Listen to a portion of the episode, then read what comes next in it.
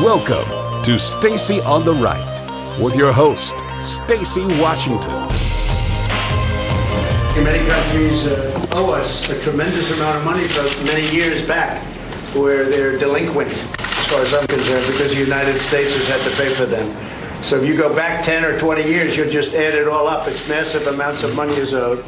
Uh, the United States has paid and stepped up like nobody. This has gone on for decades, by the way. This has gone on for many presidents, but no other president brought it up like I bring it up. The good news is that the allies have started to invest more in uh, defense. Uh, after years of cutting defense budgets, they have started to uh, add billions to their defense budgets. And uh, last year was the biggest increase uh, in defense spending across Europe and Canada in a generation. Why was that last year? It's also because of your leadership, because of your uh, clear message, and uh, and uh, they won't write that. Wow. Welcome to Stacy on the Right here on American Family Radio and Urban Family Talk. Guess what? President Trump went there. He went there in front of the cameras. He went there in front of the media. He let them know in no uh, not easy terms that he's not he's not here to be paying for everything at NATO. He's not interested in being the only funder or the major funder of NATO. And you might be thinking, well, how bad could it be? Well, NATO member military spending. I have those numbers for you. I have Julia Nista, reporter from the Daily Caller, and Justin Walker, who was a clerk for an entire year for Supreme Court nominee Brett Kavanaugh. Judge Kavanaugh, in in essence, helped train him and prepare him to go into the legal field, and it's uh, quite a quite an achievement to get to clerk for someone who eventually goes on to be a nominee for the Supreme Court of the United States. So we're going to talk to him in hour two we're, what we're going to do first, though, is we're going to get into this moment where, of course, the left is saying the president's unhinged, that he unleashed this or that. I mean, the language has been comical. And we're going to we're going to listen to what the president said and we're going to put it into context and then we're going to talk about some other things today. Clearly, we have to get into what I see as uh, media malpractice and the continued vilification of the president without cause. He has not been convicted of anything as of yet. And so the characterization of the president of the United States as someone who is working and in league with the Russians, it's unfair. And if he's truly innocent until proven guilty, all of these characterizations have to stop until charges are brought and then there's a conviction and impeachment, anything that would provide quantifiable ev- evidence of the claims that are being made. And then, of course, we're going to delve into uh, the bipartisan support for the past few SCOTUS nominees and how different things are now. The border asylum turning to the border, uh, border asylum claims are up 800%, uh, while the violence in the countries that are sending these asylum uh, applicants has gone down significantly. So, what does that mean? We'll get into that. And of course, we're going to talk about Lisa Page. This is a story that should be top of news, but isn't because everyone has to call the president a Russian agent. Uh, there's this crazy thing. Um, Congress subpoenaed her. And I know if you or I got a, a congressional subpoena, we would, you know, put that on our calendars and make sure to show up for that. She just sent a note over from her attorney and said, Yeah, I don't feel like I'm adequately prepared to answer the questions because you haven't given me what I demanded. So I'm not going to come. Do you think that would fly for you or I? Thinking no. So uh, we're going to talk about that. So, first off, let's get back to the president is in uh, Belgium and he's there for this summit. He took Melania, the wives of all of the wives and spouses of all of the, the world leaders are there, and they're all uh, participating in these meetings as well as photo ops and breakfasts and uh, opportunities to tour certain sites there. And if you've ever been to Belgium, I have. It's a gorgeous country. It's beautiful, and there are a lot of tourist type attractions that the world leaders can kind of engage in in their downtime to make the trip, you know, a little more bearable since they got to talk business. And business is what the president is there to discuss. He's actually treating this the way you or I would on our family budget. Let's say in our family budget, we had someone that we dealt with on a regular basis, maybe a lawn care contractor, or maybe let's instead of saying our family budget, let's let's treat this as one of those things that's um, more like a neighborhood association. So you live in a subdivision, and your neighborhood association has all of these people, uh, families in it, and all of you share the costs for road maintenance and snow removal and landscaping on the monument at the beginning of your subdivision. And maybe you have a subdivision pool, and so that maintenance is included. And all of the houses are supposed to take the total bills, divide it by the number of houses that are in the neighborhood, and everyone pays their fair share to keep up all of these community assets. And so it becomes apparent to you that one of the houses that is quite a bit larger, it's been added onto a lot, it has its own pool, uh, it has a lot more landscaping and exterior lighting. In other words, it's a bit outsized for the neighborhood, but it's still within the neighborhood. It still has uh, the same rights and privileges as any other house in the neighborhood, and it's a part of the neighborhood association. So that house has been bearing an outsized brunt of the cost. So even though all of the houses in the neighborhood have the same stake in the neighborhood association, one house is paying a lot more, uh, contributing a lot more to, let's say, the road upkeep. The entire subdivision had the road that goes through the entire subdivision repaved. The cost for that was $28,000. The big house is paying, uh, you know, 10, 12,000 of that. And then all of the other houses, say 20 other houses, are paying the remainder. So you divide, you take 10 off the top, the big house pays 10, everybody else pays, divides the remainder up amongst themselves. How long do you think it would be before the people who live in the big house would say, ah, nah, I don't like this deal? The subdivision covenant says we divide the costs by the number of homes in the neighborhood, 21. We should be paying an equal amount, an equal share for, let's say, the upkeep of the road or whatever the costs are total for the year. That's what's happening at NATO. Only in addition to being a part of the neighborhood association, we also provide the manpower, bodies, boots on the ground, technology, and physical assets to make war, if need be, but to maintain the peace, which is what we've been doing since World War II. We're doing that for all the other people in the neighborhood. So all the other European nations have some kind of American military presence that they appreciate and love greatly. They don't pay for it and they don't contribute their fair share to NATO. So not only are we protecting the neighborhood, but we're paying for all of the subdivision upkeep and maintenance for the neighborhood. We're paying more than our fair share. That's what President Trump is talking about. How long do you think he's going to allow that to go on? Other presidents have seen this information well, we're America and we obviously can afford to pay more. Our GDP is larger, yada, yada, yada. It's not about how much money we make or how many times we've upgraded our section of the subdivision, our piece of land. It's not about how many cars we have parked out front or how often we go out of town on vacation. What it's about is we're paying more than we're supposed to. How much more? Well, NATO member military spending for 2017 in billions of dollars, the United States spent 685.9 billion. The next country to spend even close to us, number two in spending is the United Kingdom at 55.2 billion. So we're not just spending twice as much or three times as much. We're spending roughly eight times as much, looks like. France 45.9 billion, Germany 45.4 billion, Italy 23.3 billion, Canada 21.2 billion. The Czech Republic comes in with a paltry 2.2 billion. Now we're supposed to be doing percentage wise uh, the analogy that I made about the subdivision was for simplicity, but the fact is, we're actually they, they base the amount of money that we spend on how much of your GDP. So you take 4% or 2%, whatever. And that's fine. But they're not even doing their minimum. The minimum amount that they're supposed to spend, which is 2 2% of their GDP, they're not they're not spending that. So the question is, how long do we put up with that? How long do we as a country say, yeah, that's okay? Donald Trump says that that time has passed. Now that he's president, that's no longer going to be okay. So let's listen to him.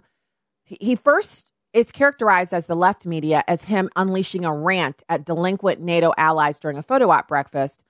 But I want to listen to him now taking this opportunity where all the cameras are rolling. Some of them were rolling live, a lot of them were rolling to tape, planning to use the entirety of the photo op in a news piece that would run later in the day. He realized that. He realized if he just took to the podium to talk about this, most ne- news media outlets would black him out.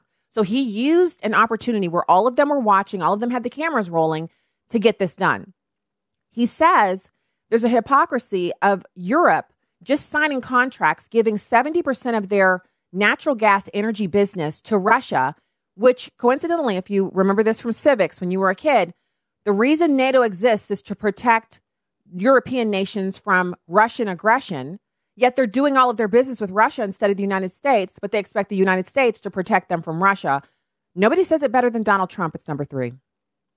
I think uh, it's very sad when Germany makes a massive oil and gas deal with Russia, where you're supposed to be guarding against Russia, and Germany goes out and pays billions and billions of dollars a year to Russia.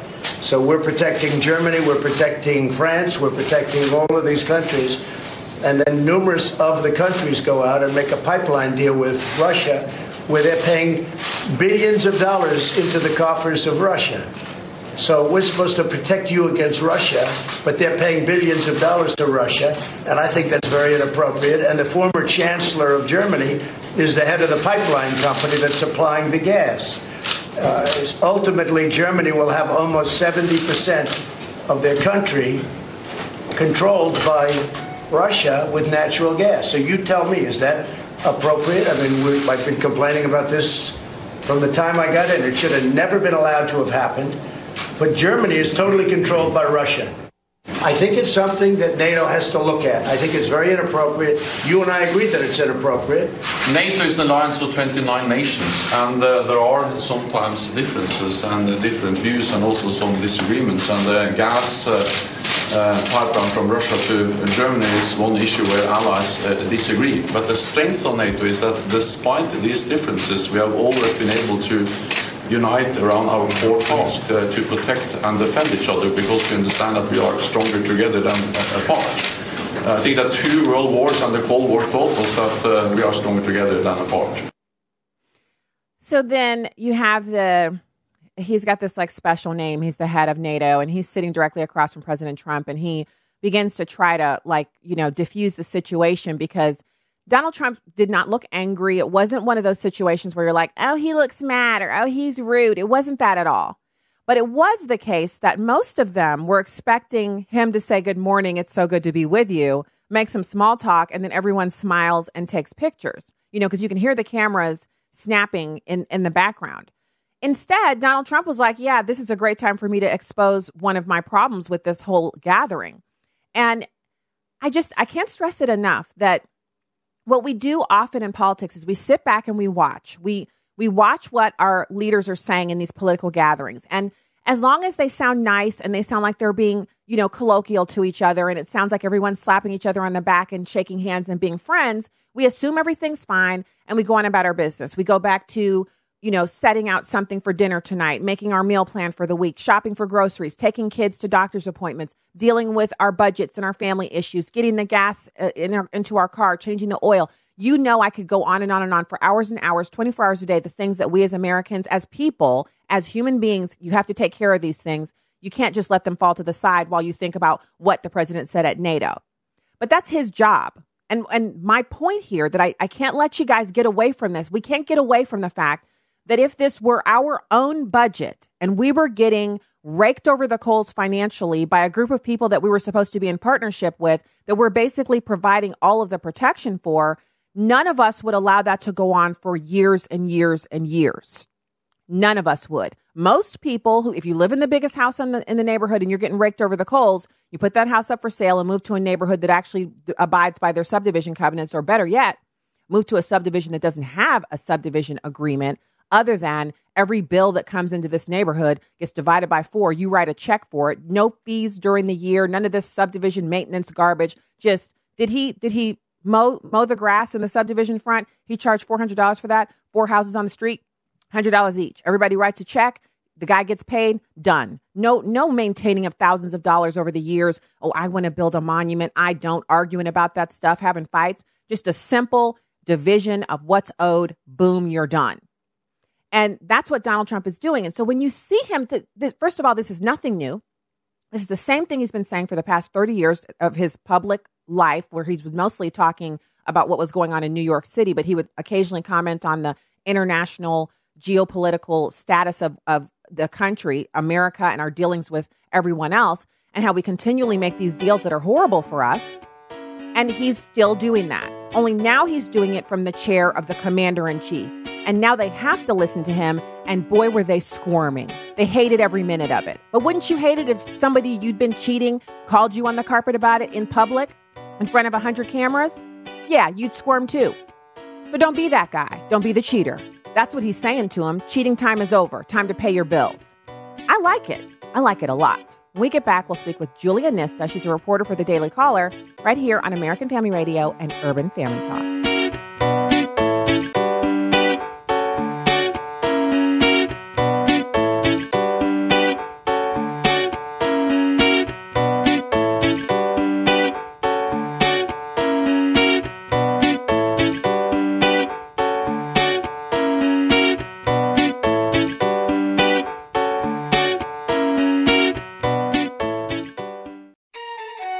Hello, everyone. I'm Tim Wildmon, president of American Family Association and American Family Radio. You know, I'm reading through the Old Testament now, and I'm coming to places that are named that I see on our Israel tour every March. It's really fascinating to think that Jericho existed way back in the Old Testament, thousands of years ago, and I can visit there today. The same can be said for Jerusalem. The Bible literally comes to life when you visit Israel, the Holy Land. Now, we're going in March. My wife Allison and I, we lead these tours every March. So if you would like to go with us, you need to go to the website and check it out. It's twholyland.com. twholyland.com. If you want a brochure sent to your mailbox, just call us at 800 Families, option 5. That's 800 F A M I L I E S, option 5, and we'll send you a brochure. Hi, I'm Crawford Loritts with a legacy moment. I once asked the president of a very large, complex organization, How do you keep it all together? How do you stay on top of all of this? He looked at me and said, Crawford, the weight is too much for me to carry. That's why I have to give it all to Him.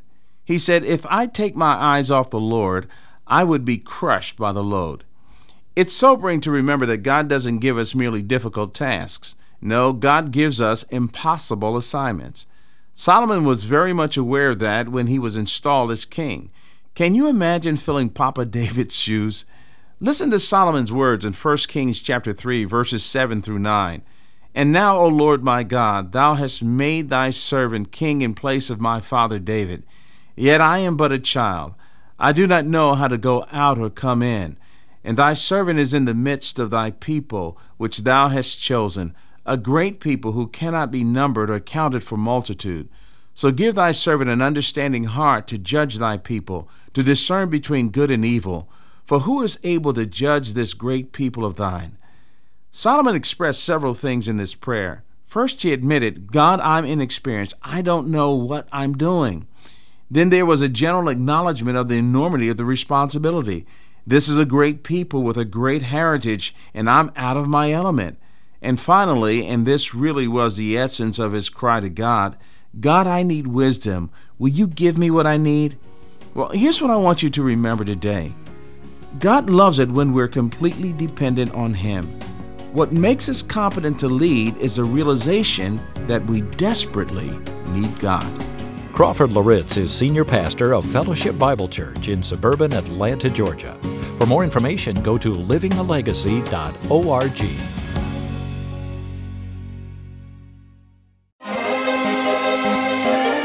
Welcome back to Stacy on the Right.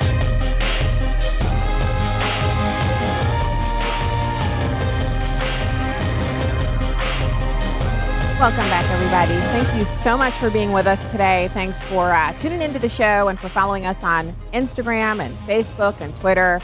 Also, head over to American Family Radio and Urban Family Talk pages on Facebook and hit the like button. And then once you've done that, hit notifications once you have the little drop down tab up here, you can select see first, and that way you don't miss anything from us. If not that, select uh, get notifications, which means that we'll be in your news feed and you'll get our stories and all of that over at AFR and Urban Talk. So we want we want you to do that. We want to have you uh, supporting us in that way.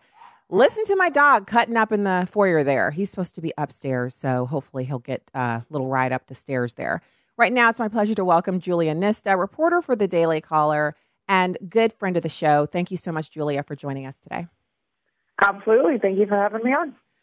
Okay, so let's uh, first off, I wanted to get your take before we launch into your piece that you have over at the Daily Caller. I want to wanted to get your reaction on um, the president using the photo op, which was a captive media moment, to excoriate other NATO leaders for not doing business with the United States as their primary protector under NATO, and also they're not paying their fair share? Yeah, I think it shows. Um, it really shows that, that what he means uh, when it comes down to doing business with these foreign countries, and certainly he's been holding Germany um, accountable for their their small contribution to NATO uh, payments, and there was a whole breakdown of the payments uh, that each country in NATO, in, in the NATO allied forces, uh, of what their breakdown of payments were, and it showed specifically those countries with the larger GDPs, and also, um, but just all of the European uh, countries in general. It showed that they were well below the their percentage of payments that they were supposed to pay, and so, and the U.S. was uh, paying at its at its um, at its line, actually a little bit above it. So, I mean, it shows really that uh, the president is, he means business when he's talking with these people about their payments. Yeah, and Julia, thank you for pointing out the the actual like there is a marker. So first segment, just before you came on, I went over just a few of the countries, their member military spending in 2017 in billions of dollars but I gave the rough numbers. So what we're spending, like the United States, 685 billion, the UK, 55.2 billion, and, and the difference, the market difference between the United States and the UK. But you're referring to um, what they're supposed to pay based, and then what they're actually submitting. Correct? I mean, there's yes. there's a, a, number of ways of looking at it. Yes. Mm-hmm. I think it's good for uh, him to uh, do that. Uh, yeah, no, no. So just to, I guess maybe just to elaborate, uh, elaborate on that a little bit more. I think um, U.S. is supposed to pay uh, maybe two percent of. I can't. I can't exactly remember the exact amount, but I know that it's just divided equally based off of GDP, based off of which um, which countries are able to to um, to pay a certain amount, but they're all you know part of this giant allied forces system. Well, I mean, if we're going to be paying, if we're going to be overcompensating for the rest of these countries, why exactly? Um, why wouldn't we get maybe more benefits equal to the amount of the money that we're paying, or mm-hmm. why are we overcompensating for their military protection? I mean, it really doesn't make any sense for us to be doing that. So I think that's just a reason, and and something that Trump was, you know, during this photo op when he was talking to all these leaders and really, really getting into it with them. I mean, uh, that's really what he was focusing on when that happened. I loved it. I think I think it was mm-hmm. the perfect time to do it because if he'd said mm-hmm. today at three o'clock, Julia, we're going to have you know a, a, a, a press gaggle or a press briefing, and I'm going to talk about how we're being cheated by our other NATO member nations. There, there mm-hmm. definitely reporters would have shown up, cameras would have been there, but a lot of the major news media outlets would have blacked it out. They just simply wouldn't cover it because they don't like him talking about this stuff. Whereas mm-hmm. this was a photo op, everyone was covering that, and so he got the the message out to a much wider audience. I thought it was kind of brilliant. Mhm. Agreed.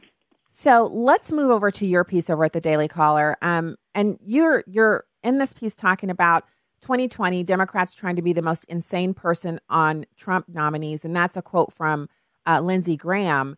And I, mm-hmm. I, I think one of the most interesting parts about this has been like the, the, the day of the announcement that the president made about the Supreme Court nominee, there were people out with signs, and they actually had fill in the blank signs. So he, the president could have pulled a fast one and nominated Barack Obama or Loretta Lynch to the Supreme Court, and they would have had to write that in there because they're just basically opposed because it's Trump.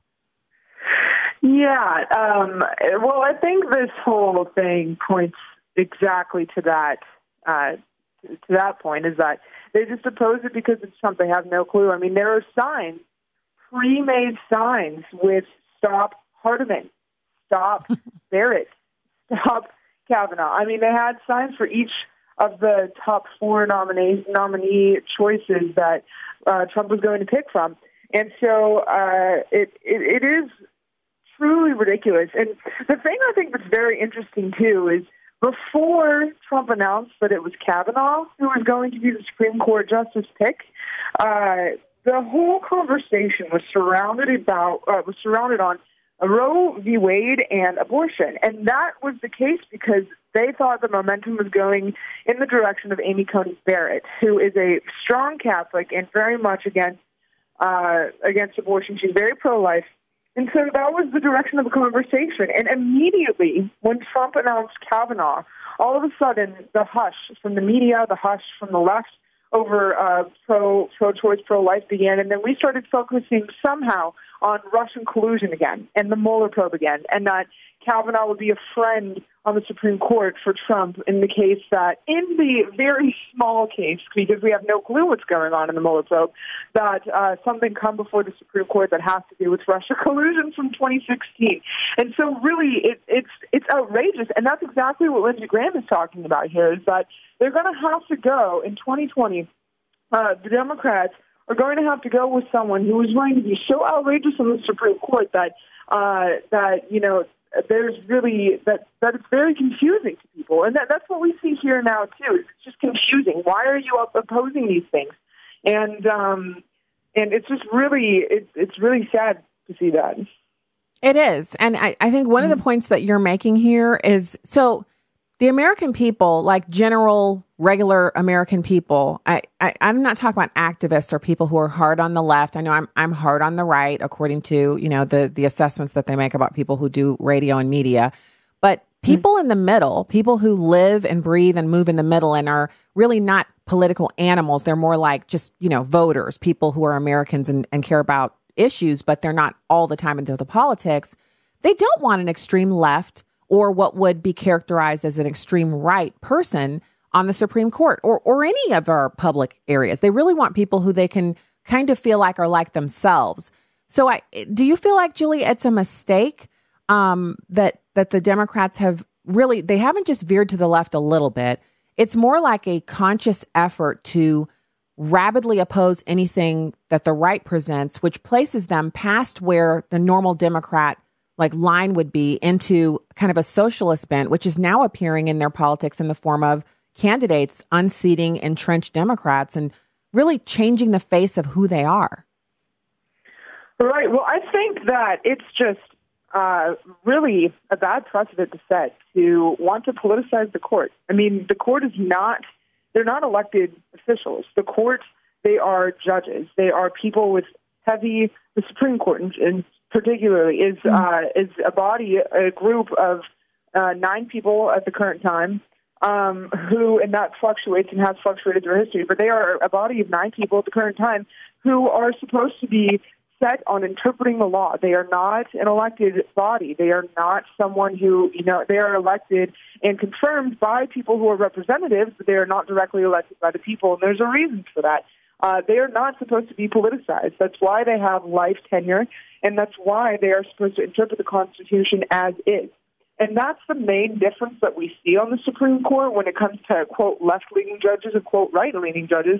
The left leaning judges interpret the Constitution more as a body, or uh, the Constitution more as a document of something that changes over time with culture and society. And the, quote, right leaning judges interpret the Constitution as is, as was written, because there are natural rights that cannot be violated. And so we see that now when Trump appoints uh, people like Gorsuch and now people like Kavanaugh, who are interpreting the Constitution as it was supposed, as it was written and supposed to be interpreted from the day that it was written, even up until today, because there's that philosophical underpinning that we see that really reaches into society and you know supports regular legal law. I, I, I couldn't agree with you more. And and I know so you're you're a reporter for the Daily Caller and you guys do a really good job over there of presenting the news in, in a more unbiased fashion. Obviously a right leaning publication, but definitely willing to castigate anyone who comes down on the wrong side of the issues.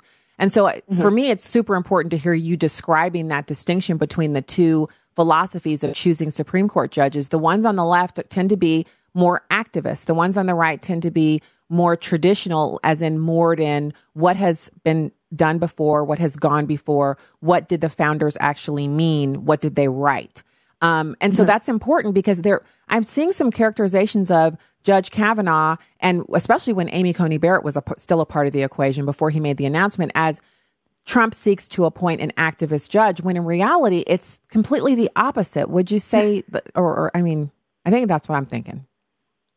Well, yeah, and I think it, it's really funny because actually a lot of people on the left would, would agree with uh, Kavanaugh on on many things, especially about Roe v. Wade. And so this is where this is where people don't understand. Uh, Kavanaugh said he is a big believer in stare decisis. This is the main difference between Kavanaugh and Coney Barrett.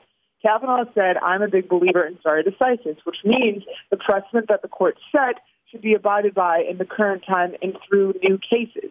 And Amy Coney Barrett said that she is more lenient on stare decisis. Well, considering that in 19, uh, I think it was 1973, uh, or whenever uh, Roe v. Wade became Yeah, law, you're right. um, 73. That is the that is the precedent that was set. And so uh, Kavanaugh even said he said, "Look, we're going to." Uh, he he made he made previous comments while he was while he was previously a judge. Uh, he said, "I believe in stare decisis. I believe in the precedent of the court, and so we're going to abide by that understanding when um, when cases come up in the courts." Particularly in relation when he was talking about the Supreme Court, and so this is it's it's funny because people will really go out of their way just rag on anything that Trump does when they don't even look through the policy exactly of what he is saying or what he is doing. They know nothing of Kavanaugh. The only thing they know is that Trump appointed a justice, and we must protest that because some, for some reason we have to protest Trump. And it makes no sense. It doesn't. So I, w- I want to just make one quick point about the stare decisis, which, uh, and I am not strictly against that concept that precedent should rule. I'm not against it per se.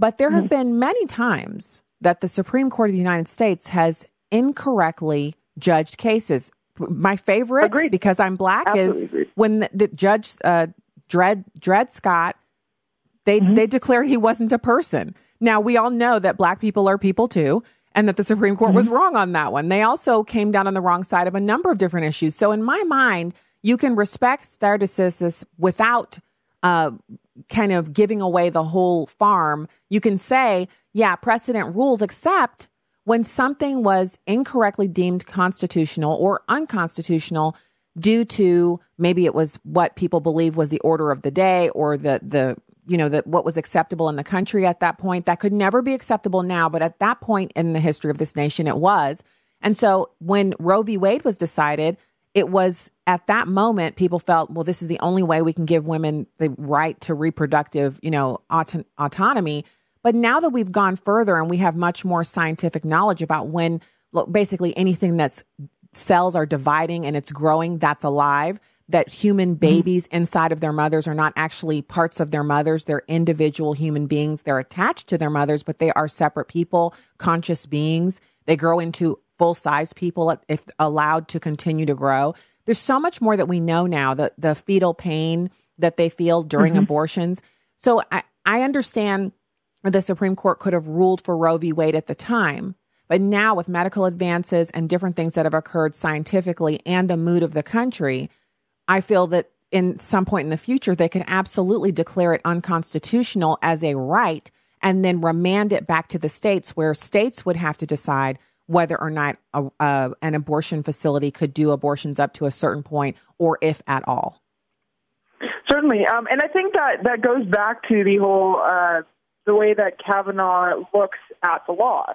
Like he said in his speech uh, when when Trump had announced that he uh, was going to be the Supreme Court pick, and also as as Vice Vice President Pence had emphasized afterward, uh, is that he interprets the Constitution as is. And so um, that's the difference, you know, between between the left wing and the right wing judges. But also, you're right when you, when you mentioned Dred Scott, when you mentioned Brown v. Board of Education, and now we're talking about Roe v. Wade. There are certain things, cultural things, that the Supreme Court has taken up and decided that were previously wrong, but they dealt with the culture at that time. But that culture at the time was also skewed, and so that is how Kavanaugh I think is actually going to get a lot of things right on the court because he said he is willing to and believes deeply in interpreting the Constitution as is. And so that means that there are continual philosophical and legal decisions that he's going to make with that understanding of the Constitution. And so, uh, and, and they, and they, the, some things, some things are natural law, many things don't change, some things do change, but on the Supreme Court, he's going to decide in that, in that manner. And is this abiding by the Constitution or is it not? What does the Constitution say about this or does it not? And that is the biggest reason why Trump uh, decided to pick him. And also, just another note, uh, Trump did a lot of personal uh, personal research on Kavanaugh. He he called people personally to talk about this, and many people have attested to this. Pence has attested to this. A lot of media people have attested to this. Um, the person who was the advisor to Trump's SCOTUS pick has attested to this, and so it's it's really interesting to see that Trump had actually gone out of his way to do his research on uh, on a justice, and uh, I think that just points exactly to the fact that Kavanaugh is a good pick for the Supreme Court, and um, with the votes in the Senate, I think he's going to do. I think he'll hopefully he'll pass. I think he might pass, especially with Murkowski and Collins in Mm-hmm. the way, because they're the two main senators who really have to vote for him, who are kind of Yeah. on the edge in the Republican seats. But All right, so- and uh, we'll. Thank you, Julia, for coming on today and for your expert analysis. Julia Nista from the Daily Caller, and we'll be right back with more. St. John 1 and 1 says, In the beginning was the Word, and the Word was with God, and the Word was God. Remember in the Word when Jesus was responding to Satan's antics? When Satan was trying to tempt Jesus with food, Jesus responded with himself. He responded with the Word. There are no new tricks in Satan's book. At the end of the day, his job is to create fear and doubt, and you know, steal, kill, and destroy. So if Jesus, who is fully God, responded to Satan with the word, why do we think that we can get along without the word? The Bible says, study to show thyself approved. Equip yourself with the word daily and watch your response to Satan's foolishness change. One of my coworkers, Pastor Joseph Parker, teaches that it's good to read at least three chapters a day. Sounds good to me. Today is a good day to start. With a heart for the urban family, I'm today's urban woman, Tony Johnson. Connect with us at urbanfamilytalk.com. Coming next week on The Dwelling Place. Pastor Al Pittman continues to walk us through the Bible, line by line and verse by verse, to let God show us just how timeless His truth is. That's next week on The Dwelling Place.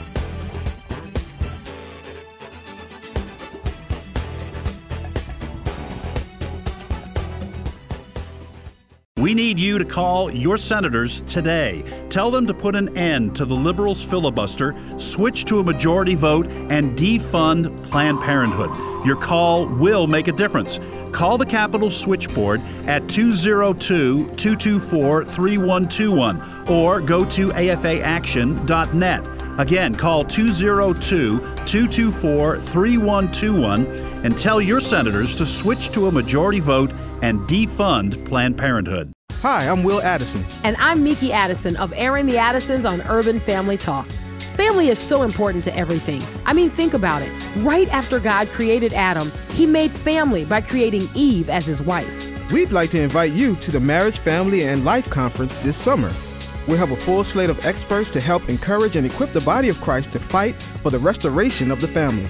Our speakers include Ryan Bomberger of the Radiance Foundation, Dr. Clarence Shuler of Building Lasting Relationships, Abraham Hamilton III, Pastor Bert Harper and his wife Jan, and more. We'll even be there. The Marriage, Family, and Life Conference will be Friday and Saturday, August 17th and 18th at Hope Church in Tupelo, Mississippi. Come help us fight back against the enemy's direct attack on marriage and family. That's the Marriage, Family, and Life Conference put on by Urban Family Communications, a division of the American Family Association. You can learn more and register at urbanfamilytalk.com. This is Stacy on the Right on Urban Family Talk. Uh, so, for, so first of all, the piece acknowledges that that is probably not true, but it might be. And one of the reasons I wrote this is you need to take seriously some of these low probability, high impact scenarios. You know, before the election, sort of everyone heard that Hillary Clinton had about an 80% chance of winning, and we all just treated it like that meant 100% and didn't think about what would that 20% alternative really mean. So that's part of what I'm doing with this, with with aspects of this piece, like this trip to Moscow. You know, what would it mean if it if it really went that deep? Now, there's a lot of ways in which this scandal could be really bad and not go that deep, but I think you need to consider that for another reason, which is that everyone always says, "Well, this has been Trump's view forever." All this stuff he's saying about the Western allies splitting us apart from the West, and and how he's how he's sort of saying, you know, we should let them go their own way. That's just what he's always thought. It's not really what he's always thought. It's what he's thought since 1987. He never thought that before then, or at least he never said it before then. And in 19 1987 is when he, he went to Moscow and he's feted by the Russians and, and tours Moscow. And then he comes back. Then he starts talking about running for president for the first time. And then he starts talking for the first time about how our allies are a bunch of freeloaders and we should kick them to the curb. Yeah, and we should say that he is, I mean, I just want to be clear here. He is really consistent on that point, right? The, the idea that this sort of zero sum view that our Yeah. allies are free riding and we're paying for it. He takes out full page ads at $100,000. He sounds identical to how he does now, right? The idea that, like, we're getting abused, we're getting taken for granted, and we're paying for other people's defense. Oh my goodness. So let me give you just a, a brief rundown of what I could find this morning. But by the way, welcome back to the program. Stacy Washington, host of Stacy on the Right here on Urban Family Talk and American Family Radio. Go to those websites, check them out. We have a poll question up over there as well at urbanfamilytalk.com. Okay. So Lindsey Graham, here's his quote Putin is not your friend. He says that on TV, directing that comment to President Trump. And, you know, I'm not always like, I'm not a totally 100% against Lindsey Graham. He's a bit too moderate for me, but he sometimes can be very, very astute on uh, international issues. So, you know, he's, it's not like I'm totally against him, but come on. Why does he constantly try to characterize the president as being too friendly with Russia? Jonathan Chait, who's you, you just heard him there, um, talking about this piece that he wrote for New York Magazine, where he describes the president. He he goes back and he it's like a person who doesn't know the Bible and doesn't actually have a relationship with Jesus Christ can go through the Bible and cherry pick different scriptures to justify anything, to justify slavery, abusing your wife, abusing children, uh, you know, anything you can think of. You can find a scripture, cut it out, and use it to support something that is totally unbiblical and ungodly, which is why we're supposed to be filled with the Holy Spirit and uh, in all knowledge going forward, checking the scriptures against scriptures and remembering what Jesus Christ came here to do, and that that the Bible is His word of truth, the sword of truth. But uh, I know you've been in this before, where someone will take a Bible verse and completely take it out of context and use it to justify some sin, and you're like, "Ah, that ain't what that thing that you that doesn't mean what you think it means." That's that's similar to what he's doing here. He went back and found a time that the president visited Russia. He then said everything after he visited Russia is attributable to that moment. When we all know that, sure, you can have a life changing event, you can have a life changing trip or interaction with a group of people that changes your perspective on things. I mean, I'm sitting here. I was I was a liberal once. My first vote ever was for Bill Clinton, second term. I, you know, so this this isn't a situation where I'm saying people can't change or they can't have life changing moments. But what Jonathan Chait is doing is he's saying Donald Trump's life changing moment was when he visited Russia. The reason it's life changing is because, first of all, let's take the end first. The end is we know he's a Russian agent. So, working back from there, what facts and things can we find that fit into that assumption? And that's how we're going to justify what we're saying here. Now, I think it's funny that every time you have Lindsey Graham tell President Trump, Putin's not your friend, Jonathan Chait, uh, New York Magazine, Trump is a Russian asset since 1987, Joe Scarborough, stop working for Russia, James Clapper, President Trump is a Russian spy. These are not inconsequential people. James Clapper used to be the head of DNI. Joe Scarborough, he has a he's a host on uh, on, he's a host on MSNBC. He also was a sitting member of Congress. Um, he's a respected broadcaster. He's internationally known. Uh, you know, Jonathan Chait, again, New York Magazine writer. He's someone who, if he wants to be on television, he only has to send an email and he's there. And of course, Lindsey Graham. These are not inconsequential people. And they're talking about the President of the United States, who is under investigation. But now that we know who started the investigation and how it was brought to be, it's clearly a witch hunt. Now, people will say, it's not a witch hunt. It's not. But they're not people we should take seriously because when you find out that the individuals who are doing the investigating are all exchanging tens of thousands of emails and text messages about how they hate the person being investigated and they have to bring him down, come hook or come crook, that's an indicator that it's a witch hunt. And if you don't believe that, take Donald Trump's name out of the sentence and put your name there and see how that feels. You would not want people investigating you to be partial to uh, partially against you. So they, you want them to be impartial. Let me rephrase that. People who are investigating other people need to be impartial. They need to have no personal animus towards the the uh, the target of the investigation. If they have personal animus, they are supposed to recuse themselves or remove themselves from the investigation because our Constitution guarantees you due process, which assumes that you are innocent until there is a preponderance of evidence that proves you guilty when presented to a jury of your peers. That's that's 101, America 101 right there. And for people who don't believe that, I mean, that's not our fault that you don't understand the, the system of government that you live under. You're blessed to be under it, but you don't get it. So you got all these really important people, and it's not like they just start saying this last week. They've been beating this drum nonstop since 2016. He's a Russian agent. He's doing this. He's doing that. So you would think if Donald Trump was a Russian agent, he'd be fine with Germany and other European nations giving 70% of their energy business to Russia. Wouldn't that satisfy his his uh, his aims? If we assume he's a Russian agent and that's the bedrock truth and we work our way backwards, every action he's taken since he's been in public life in mid 2015 when he declared his intention to run for the presidency should support the assertion that he, that that has been made. If everything points to him being a Russian agent, why is he arguing with Angela Merkel in public and embarrassing her about giving 70% of her energy business to the Russians? Something here doesn't add up. So here's President Trump.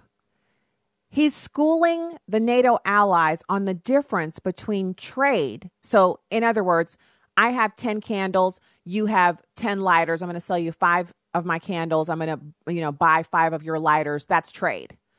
Energy is where you're buying natural resources from another nation. And that's something that once you get into contracts like that, that becomes an entrenched relationship because energy requirements, like you don't have to buy candles. If you like scented candles like I do, you buy them when the budget permits. You don't skip buying beef and and you know eggs and cheese and milk to buy scented candles but you will skip buying expensive cuts of beef and expensive, you know, types of, of extras like sushi and, and you know, uh, seafood to keep your lights on, to keep your gas running, to keep your, uh, your, what, electric going so you can have electricity in your home. Do you see the difference there?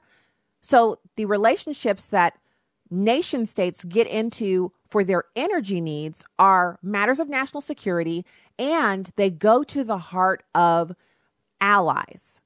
You would want to make those kinds of relationships with allies. Your country protects my country and has done so since the last World War.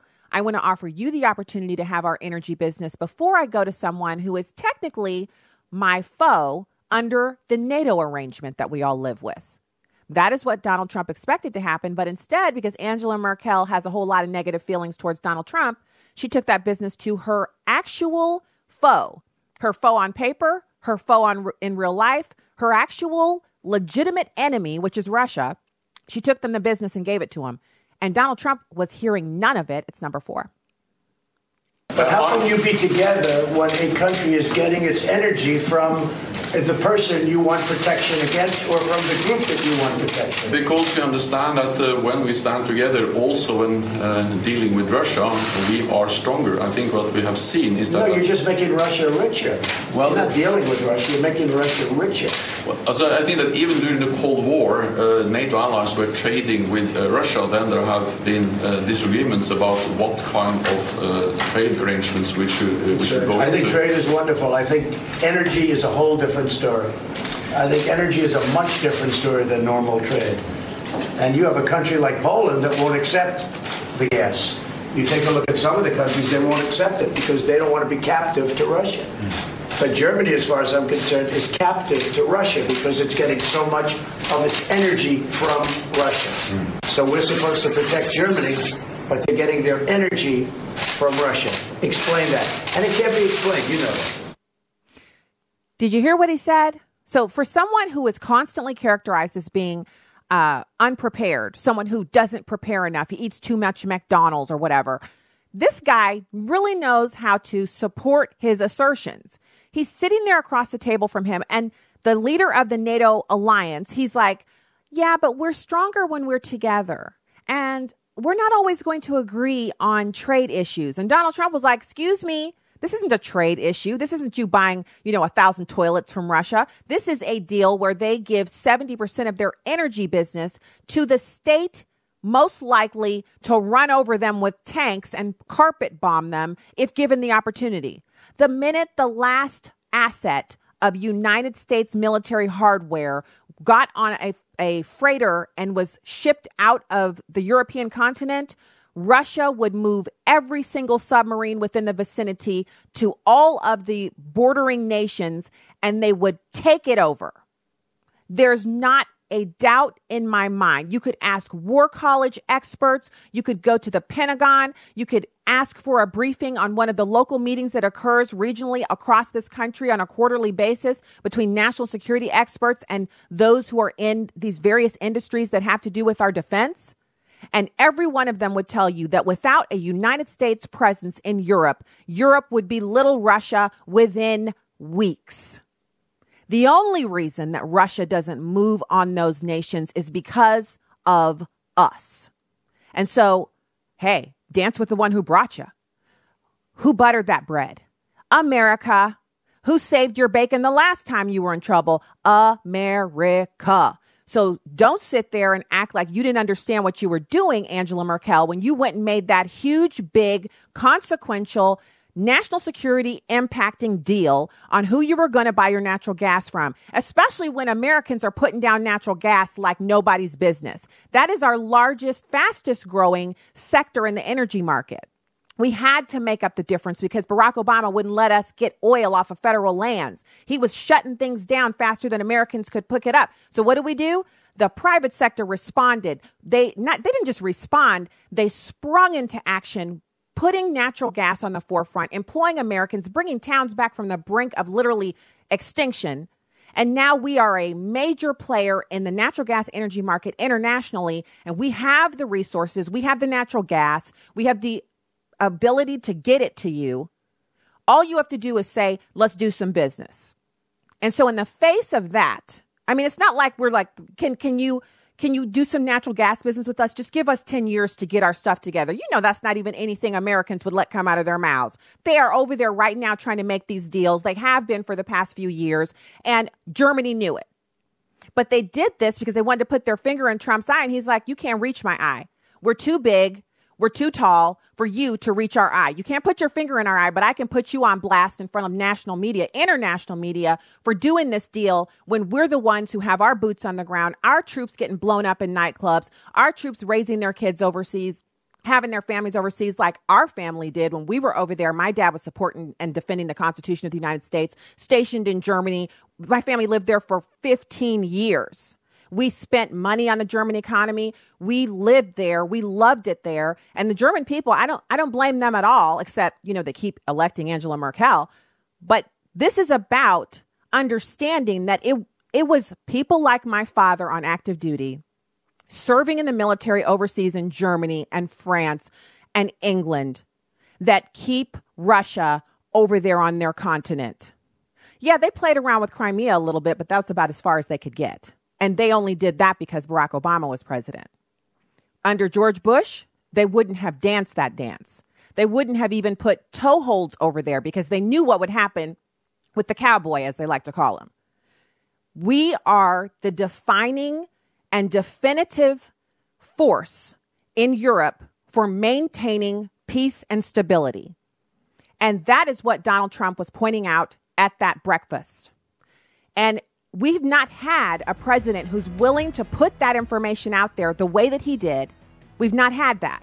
And that's why you see the people in the media spinning like tops and losing their minds. They can't stand it. It's too much alpha male going on. They want some limp wristed, you know, lily livered foreign policy like they had last go round. Time for that's up. And it's time for NATO to step to the table and meet us where we are and treat us with respect for what we provide for them, which is safety and security. That's hour one. We'll be back with hour two right after these important messages. Stay there.